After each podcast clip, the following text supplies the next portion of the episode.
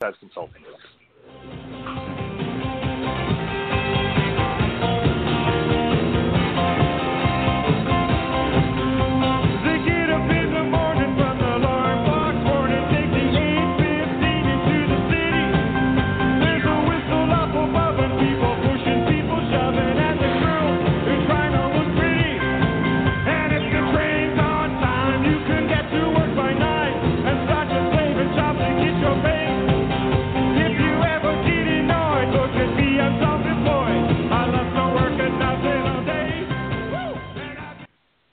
And it's Thursday at 4 p.m. Central. That means this is Pillars of Franchising, where we teach you how to be self employed and maybe not work all day. This is Fred McMurray with my co host, Ray Pillar. How you doing, Ray?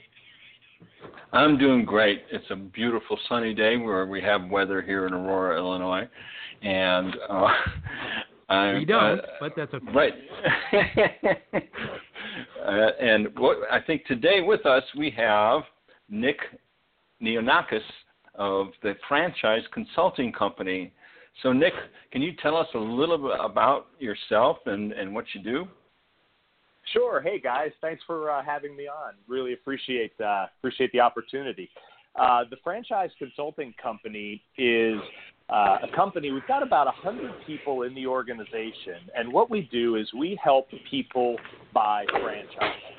We help them with their competitive analyses, with business planning, uh, investigation processes, kind of like a realtor does. If you're looking to buy a house, we help people go and find opportunities that fit their criteria. And best of all, our services are free of charge to the buyer. The fees are paid by the seller, just like in real estate.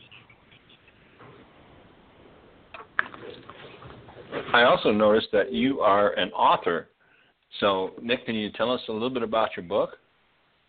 Sure, yeah. Um, so, I've written a couple of books. The one that probably is the most famous is called The Franchise MBA.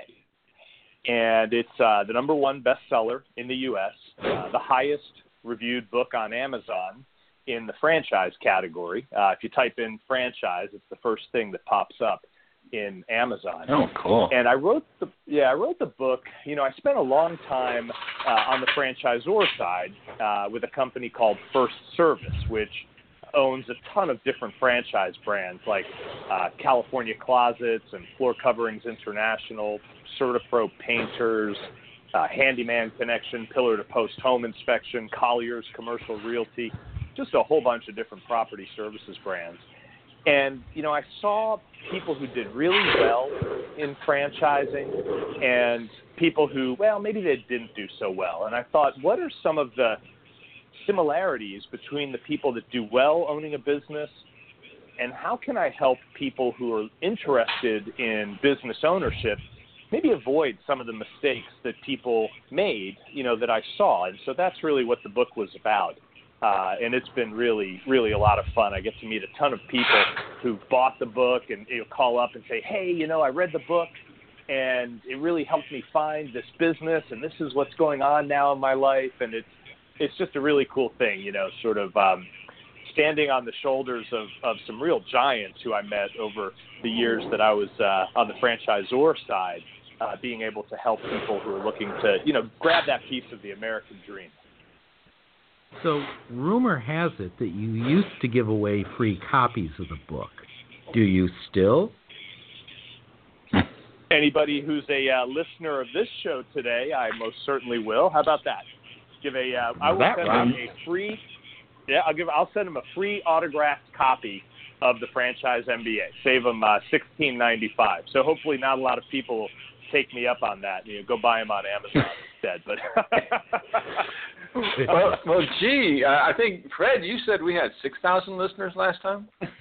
Yeah, we'll work on it. Um, I, I, I just blasted the show out earlier today about three quarters of a million, so we'll see how many of those people we can get to order.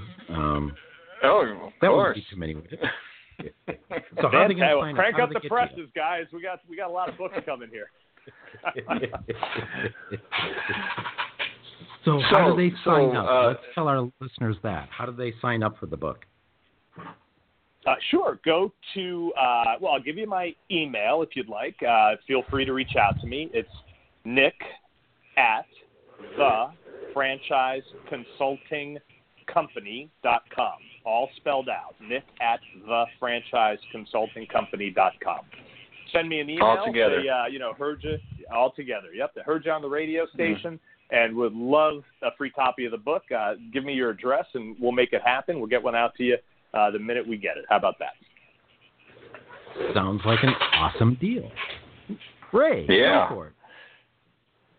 Say, Nick, well, how would you uh, uh, characterize the typical uh, person looking for a franchise, and then how would you characterize the typical successful owner of a franchise? Well, you know, th- there isn't really a prototypical franchise buyer. There, you know, mm. there are over 3,000 different franchise concepts out there.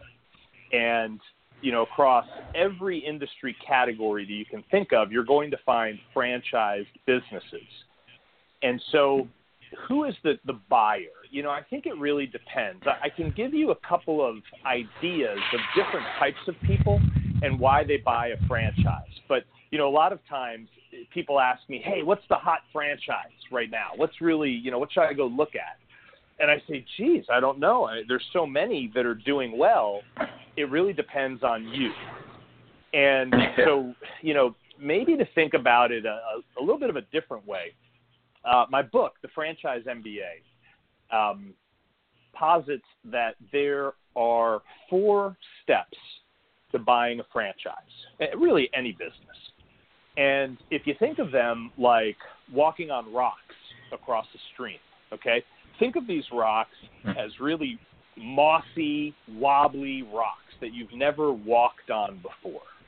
And go slow, okay? Test before you commit. And the first rock, the most important rock, is is you. It's who are you? What are you good at? What are you trying to achieve with this business? So I think, you know, who is the prototypical franchise buyer?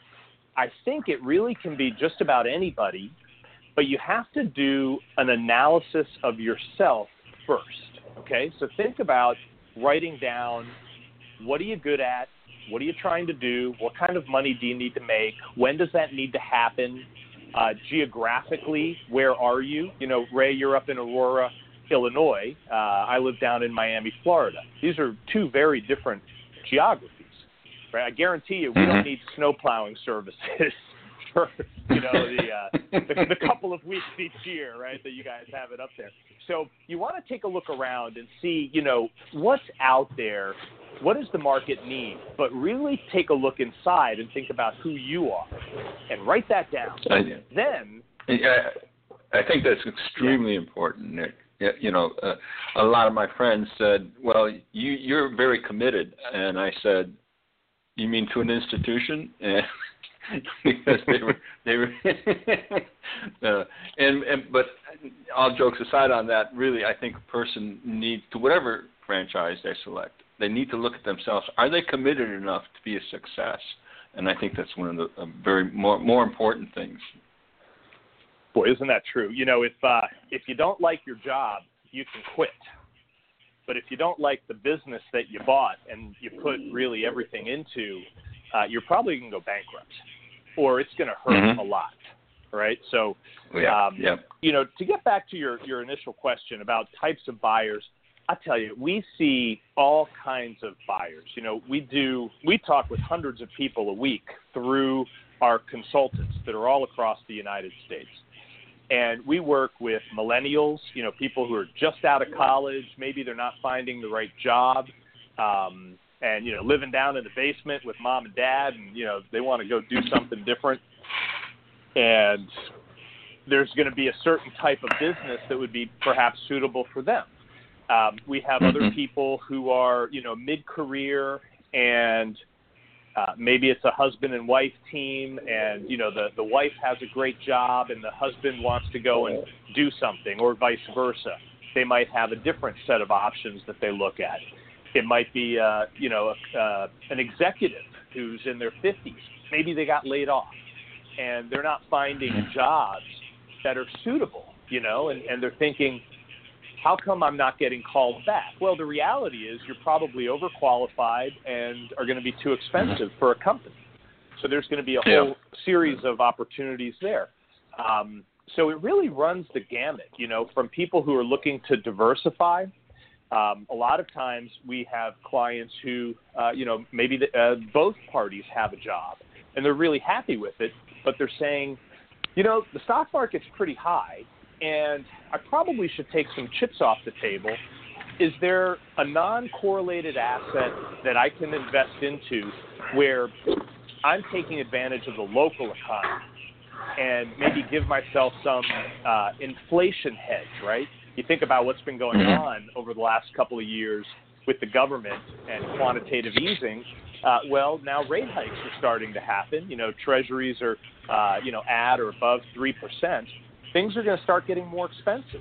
And if you have a, a job and you're getting a paycheck, well, you don't really have the ability to deal with inflation the way if you know, Ray, look at your business at Molly Maid. You know, if, if costs and inputs go up in price, well, maybe uh, you know everything goes up across the board by five percent. Maybe you increase the cost of what uh, your services are by five or six percent uh, as well, right? So now you have an inflation hedge where sometimes people who work don't have that. So we see a lot of buyers who are very sophisticated buyers who are thinking, well, I want to do something. You know, I live in Naperville, Illinois, or I live in you know Stamford, Connecticut, or in Tampa, Florida, and I, I want to do something that the local economy has a need for.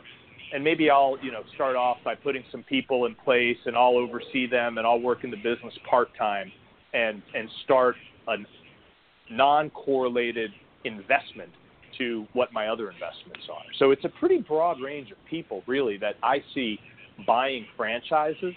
And I think we're in a renaissance right now of business ownership in the United States. It's it's really a fabulous thing that's going on.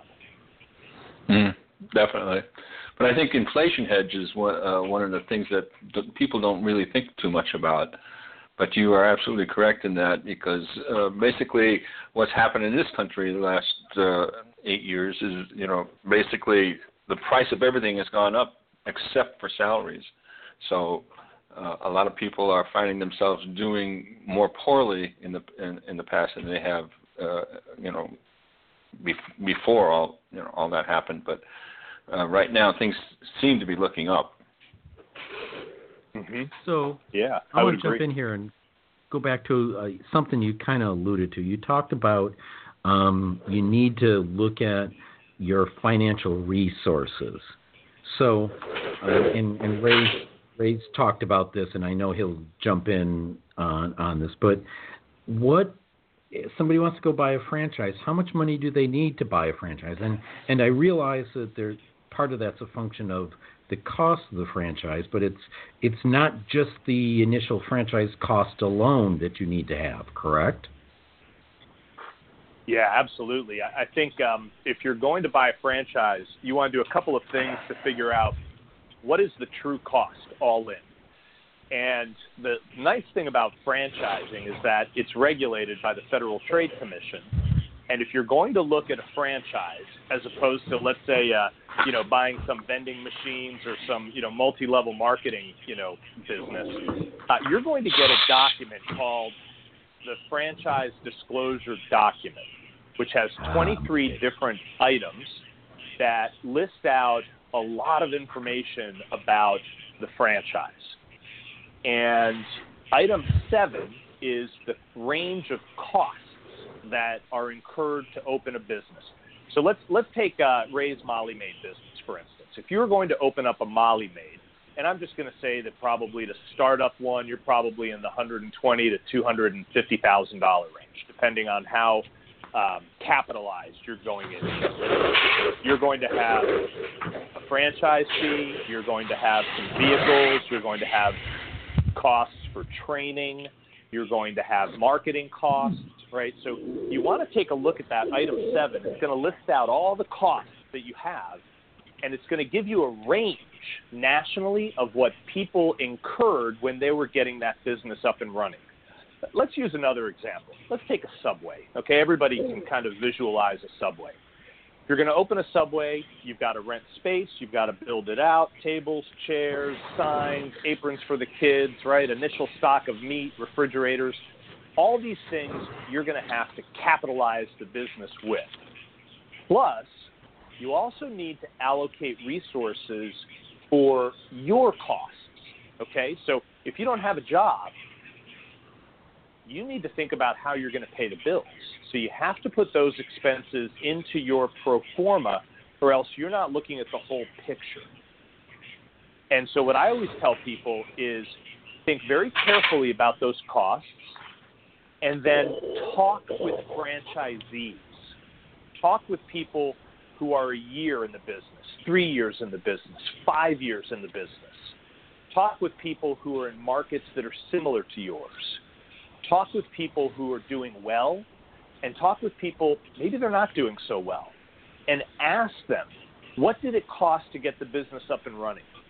What were some of the surprises maybe that you saw along the way that you experienced? And keep notes you know, that's the great thing about franchising is we've got all these case studies that we can go and check out.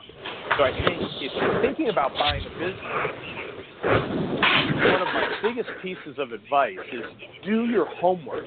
Ask questions. Don't don't just jump into it. But the nice thing is we have a mm-hmm. lot of resources that, that we can call upon to, to go figure that out. I know I certainly did my due diligence. I, I talked to uh, five owners and you know and and five prior owners uh, to get a to get a feel for the franchise.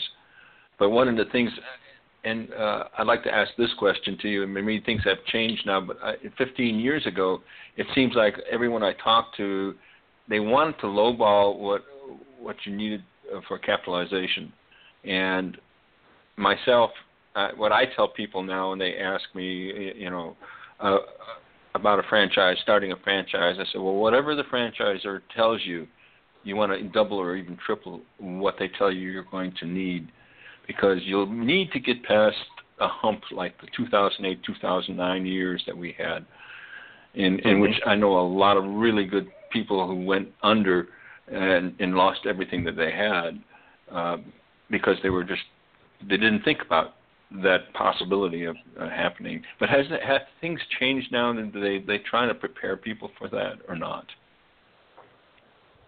Well, you know, with with so many different businesses out there, you're going to have some that are really dialed in, really ethical franchisors. Look at the group that owns Molly Maid, the Dwyer Group. You know, mm-hmm. famous, yes. uh, famous and terrific group of people who really have their franchisees' best interests in mind.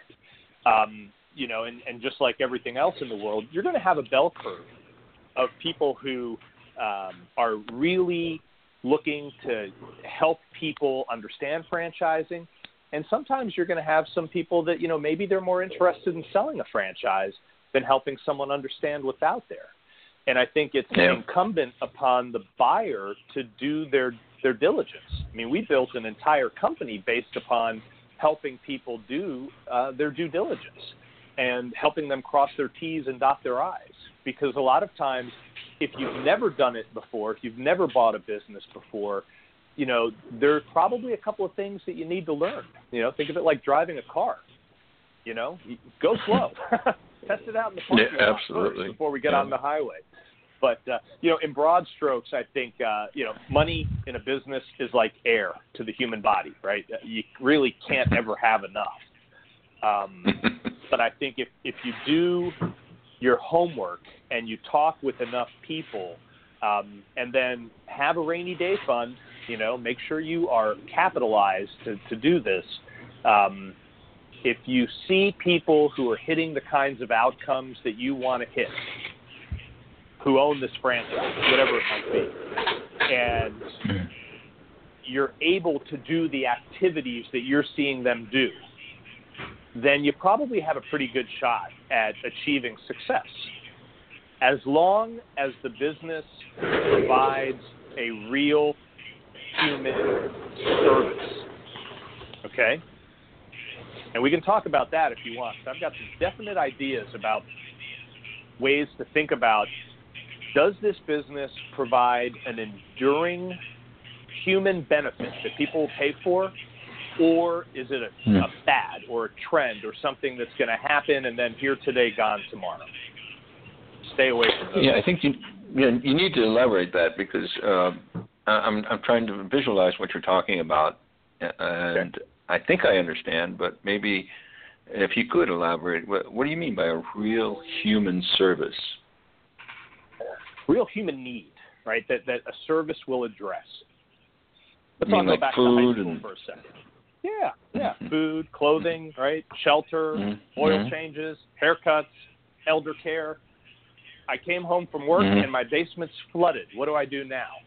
Kid had a car accident. You know, it, all kinds of things are going to happen that there's a need for services. And so I always tell Mhm. people, think about Maslow's hierarchy of needs. Okay, you guys remember that from Oh God, a yeah, long I do. A long time ago in high school, right? I'm trying to remember God, this. My wife me, might I do. My wife might kill me for what I'm about to say, but you know, luckily uh, I'm in Houston. We're setting up for a huge trade show here, uh, the Great American Franchise Expo. So, you know, Maslow Hmm. said there's certain things that we need as human beings, right? Food, clothing, shelter. There are other things we don't really need them, you know, like purses and jewelry and you know five pairs of shoes. Um, that's where that's where Mike you know he might get a little mad. But if you think about it that way, and then think about what's going on with technology, right? Do you want Mhm. do you want to be a retailer of toys with a lot of overhead and inventory costs and and you know uh, G and A costs and people costs in this economy in this time right now? Probably not. Look at what's going on with Toys R Us. And who ate their Mhm. lunch? Amazon. Yeah. So Yeah. I, I would say to every listener out there, think about what your buying habits are that you have shifted from going to the store to now going online. If your business that you're contemplating getting into is something that you've cut out of your daily life, you probably don't want to get into that business. If you think you're going You know- to compete against Amazon, you're not. Don't mess with them or any Yeah, of the other yeah. myriad businesses that are out there. But to, the corollary would be, when was the last time you got your oil changed, and and where did you do it? Mhm. You know, I bet it was probably 5 Mhm. miles from your house, or Yeah. you know, where'd you get your hair cut, right? Or if you have, if your Mhm. house is dirty, and you know maybe both spouses, uh, you know, work, you're probably going to have a cleaning service come in and take care of it, right?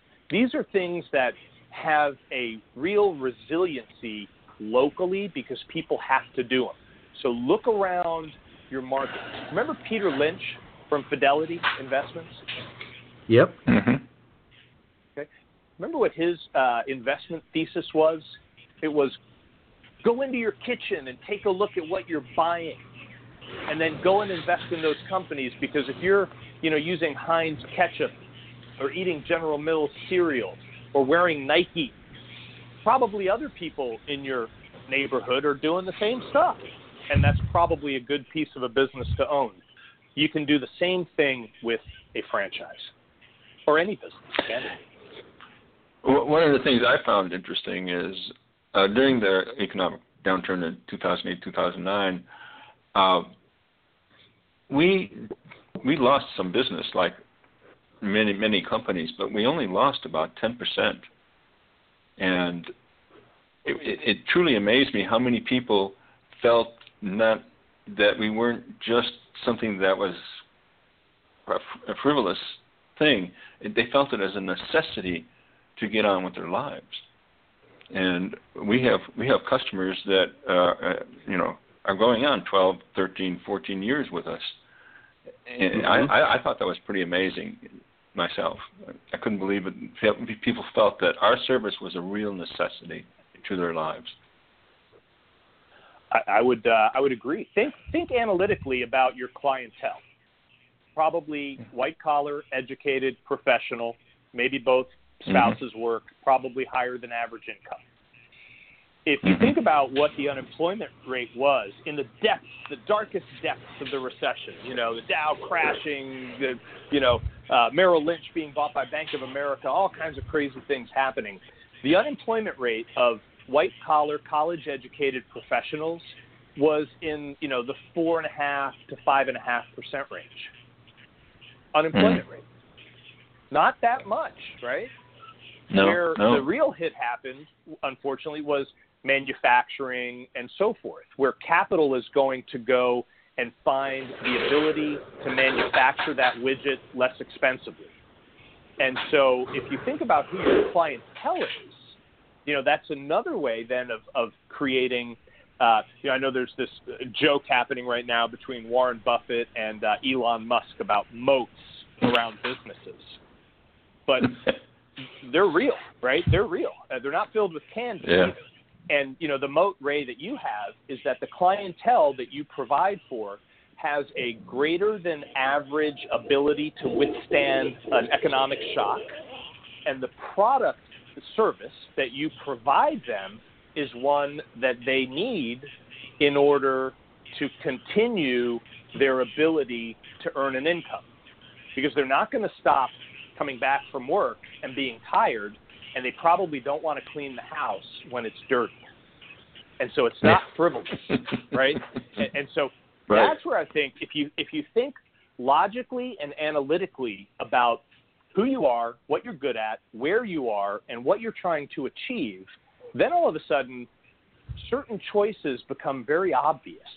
And that's what I think at the franchise consulting company we're very good at helping people do it because all of us have been on the franchisor side for many, many years. I mean, we've got CEOs of companies, mm-hmm. uh, senior vice presidents of development, of operations, people who've been multi unit franchise owners. Um, so there's really a huge body of experience that we bring to the table to help people with their franchise analysis. And it's a lot of fun, too. Business so, as you you know you founded the franchise consulting company, but um, I I really I want to dig a bit deeper into your background. You're kind of a an American dream story, aren't you?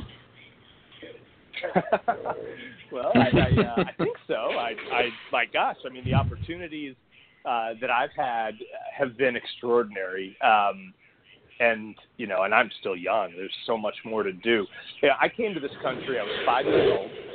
Um, born in Greece, grew up in New Jersey. Uh, hardworking parents. You know, my dad was a painter and uh, house painter and worked his butt off. Um, my mom was a French teacher. Um, all four kids uh, went to college.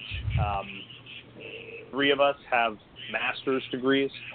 And so for us, education was a real big thing you know, and that was the way to uh, really start that journey. And um, man, what a ride! You know, I, I graduated college, uh, moved back to Greece. I ran a business on one of the islands. Came back to the U.S. after a couple of years. Worked on Wall Street. Uh, went off to get an MBA, and then I met the uh, the founders and a bunch of people from First Service, and I was really fortunate that uh, they said, "Hey, we'd love to have you, you know, join the team," and gave me a ton of. I guess in hindsight, I look back and it was probably, hey, we don't want to deal with this. Give it to this crazy guy. He'll he'll tackle anything. At the time, I thought, wow, they're giving me all these great projects. You know, I get to go and do all kinds of cool stuff. And it really was. I mean, I was tongue in cheek, but I, I got so many responsibilities at I think a really early age that I got to interact with so many people and see so many different businesses that uh, you know for me everything that I've really learned has been interacting with business owners and and you know breaking bread with them and and you know learning about how did you deal with that problem or how did you you know really achieve that kind of success that you had. And for me that's always been one of my favorite questions is to ask people how'd you get to where you are? You know what's your journey been like? How do you do it? And I think mm-hmm.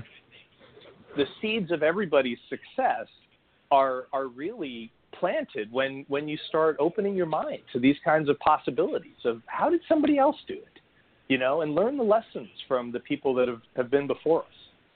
There are a lot okay. of them out there what you just said brings me to another question which is a bit off the wall is how are gyros different in greece than they are here how are euros yeah G Y You mean the food? currency Yes. oh No, the food. ye, Sorry, okay. I'm hungry. Brad, your your Greek your Greek isn't that good, man. We're gonna help you. I thought you meant the currency. Well, I haven't had Okay, anyone ready, teach me how to swear in Greek yet, so I'm I'm up for that. oh, okay. Get ready, man. That'll be lesson 2.0. Ye ros.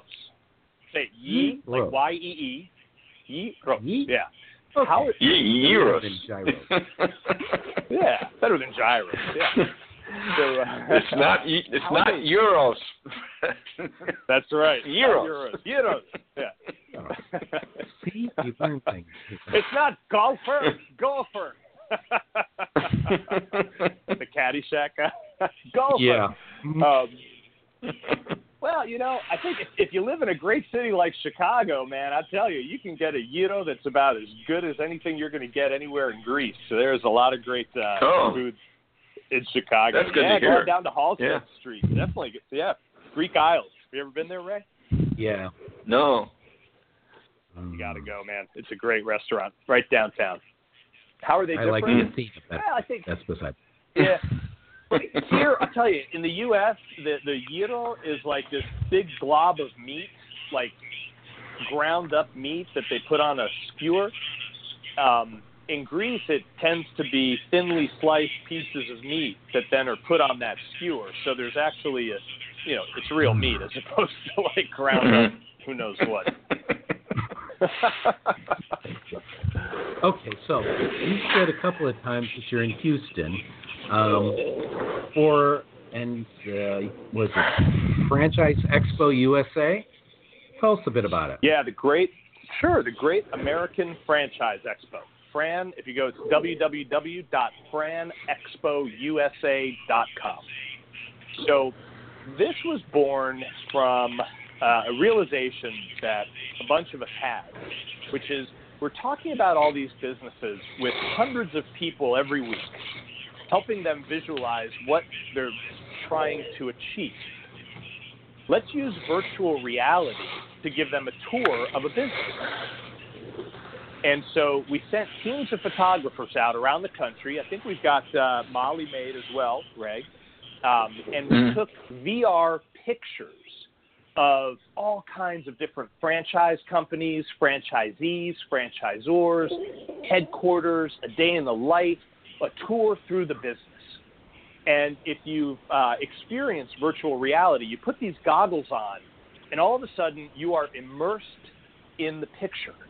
And you can look up and down and around, really check it out.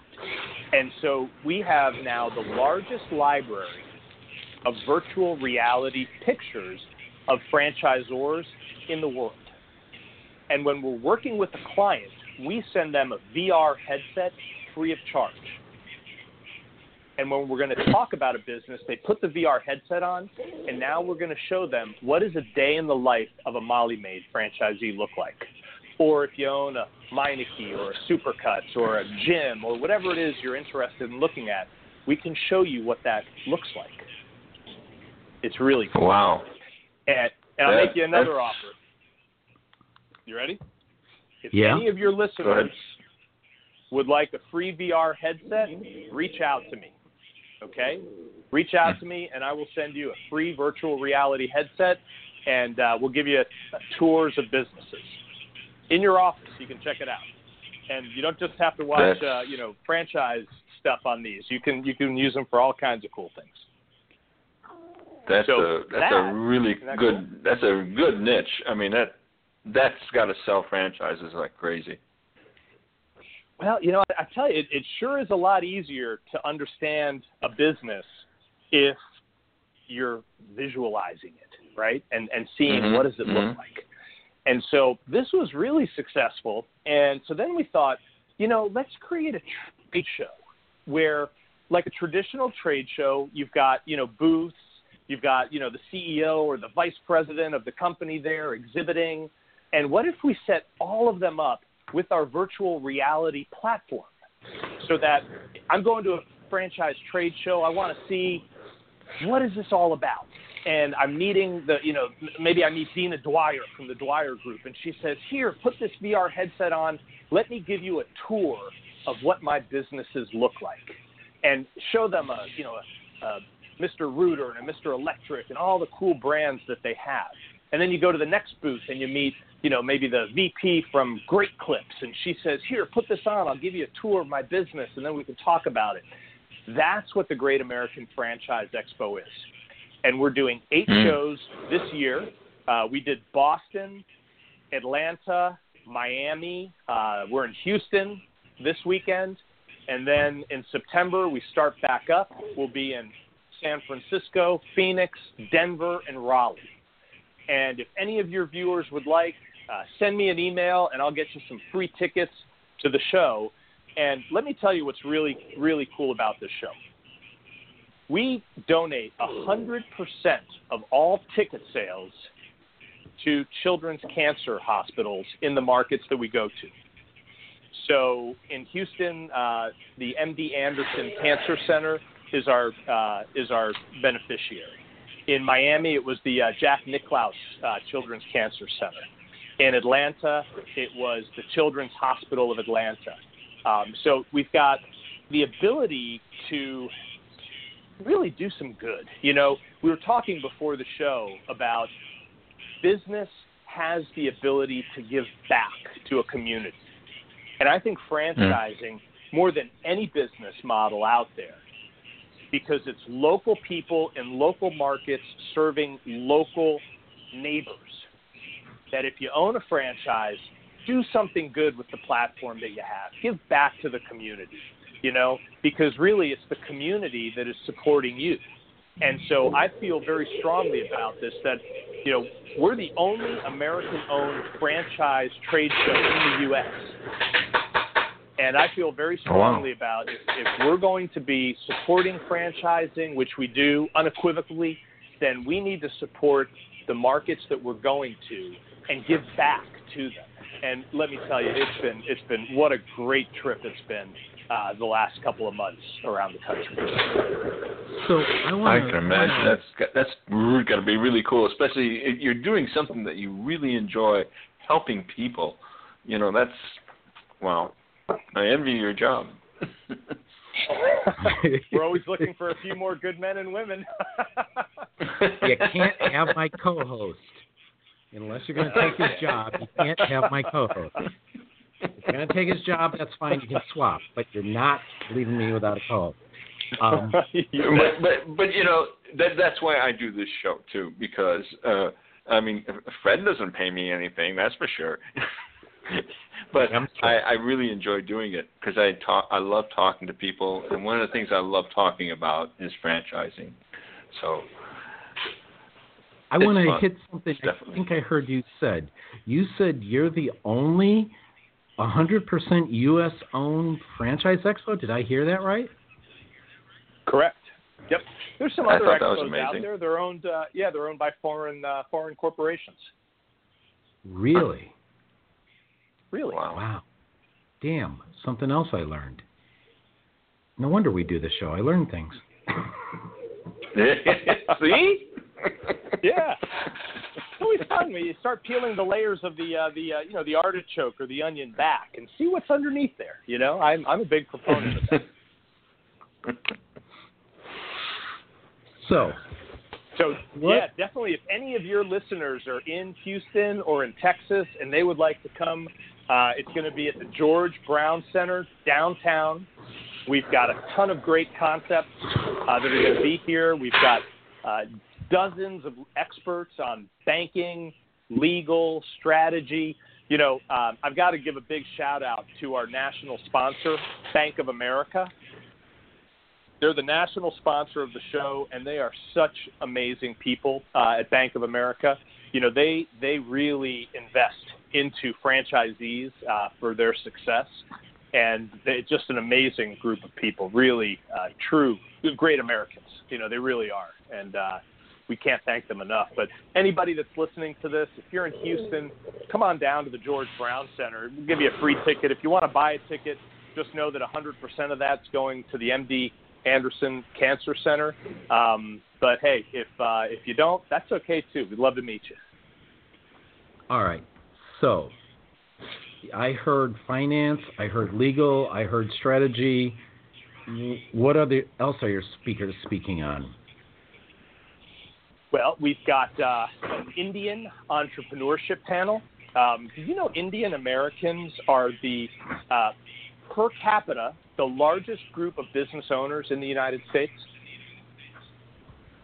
No, I did not know that interesting thing, that fact. Yeah, Southeast Asia, yeah, India. Mm-hmm. Um, mm-hmm. And, you know, huge, huge population in Houston, uh, very, very successful. Also, the uh, per capita highest educated, highest median incomes uh, as well, and uh, starting mm-hmm. businesses at a rate much greater than the general population. So we've got a panel uh, of entrepreneurs from the community who are going to be talking. Uh, we've got a female panel as well that's going to be talking. Um, we have uh, a veterans panel. We're very fortunate. You know, we've created um, groups within our company with 100 people. We have a lot of really talented, amazing people. And so we've created outreach groups. Um, one of them is the Veterans Franchise Council. We work with veterans all around the country. And we've got in Houston uh, a fellow named Andy Snellgrove. He was a captain uh, in the Army, flew Apaches in Iraq and Afghanistan.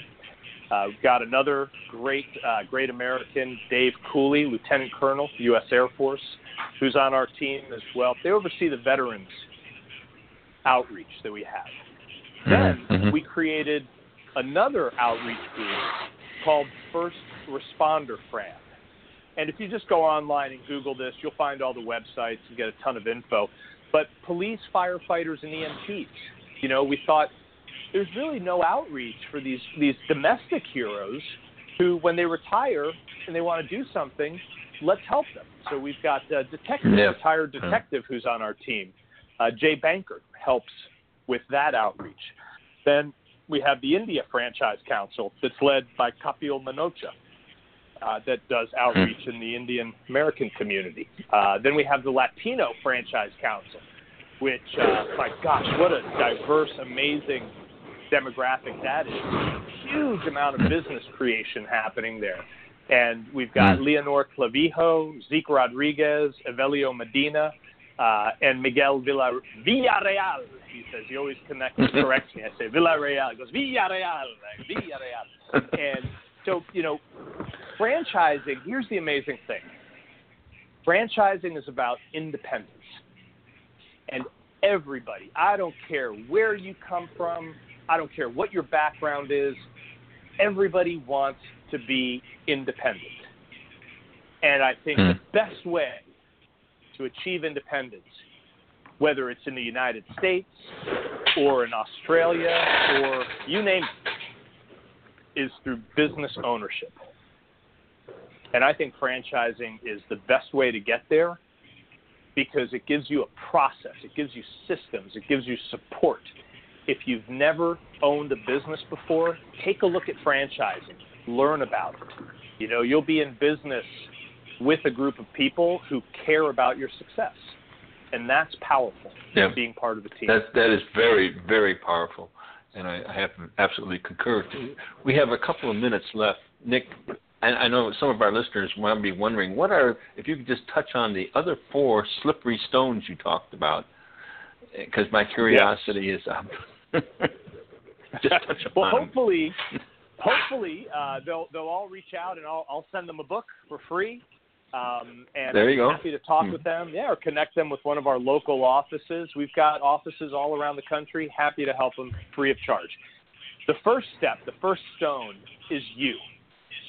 Take a piece of paper, write down your goals. Write down what you're trying to achieve. Okay? Think about your future and write it down. It's your future. You don't need to think I'm going to buy a Subway or I'm going to buy a Hilton hotel or whatever. Think about where you're trying to get to. That's stone number one. Stone number two hold that list up to the whole universe of franchise companies out there. Find ones that fit your criteria because the people that own them are hitting the outcomes that you wrote down this business must do this for me. And then go and investigate them. Go check them out. Go mystery shop them. Go learn about the industry. Go check out their competitors. Do your homework on stone number two. Because eventually you'll get it down to one or two ideas that really fit your criteria. Then, but you know what, step. Nick? I, I think everybody's going to have to just call you for your book to find out what the other three are because we're running out of time right now. wow, you guys are awesome marketers. I love it. I won't say a word. I figured you'd appreciate well, that. Well, okay. I don't. I I would say one of you is, and the other is an awesome franchise owner. But I would say just one of us is an awesome marketer. However, I won't say which one. so, well, I, I, sure do appreciate I sure do appreciate the time that you all have uh, have given me. And uh, you know, if anybody's in Houston, come on down to the George Brown Center. We've got some great things going on, and I really appreciate your time uh, here today. Well, it was fun, really. Yeah, we're gonna have you back on. There's some stuff we, we, we haven't gotten to in in your deep dark bio. Ooh. But get to that the next time we have you back. So thanks everyone. You didn't talk this to my is... eighth grade teacher. no, your seventh grade teacher. oh, you. thank, thank you, Nick. Thanks, Thank Nick. You, we're gonna, Thank you, like I said, you're gonna have to come back and tell us more uh, on franchising next week. Same pillar of franchising time, same pillar of franchising station. We'll see you soon.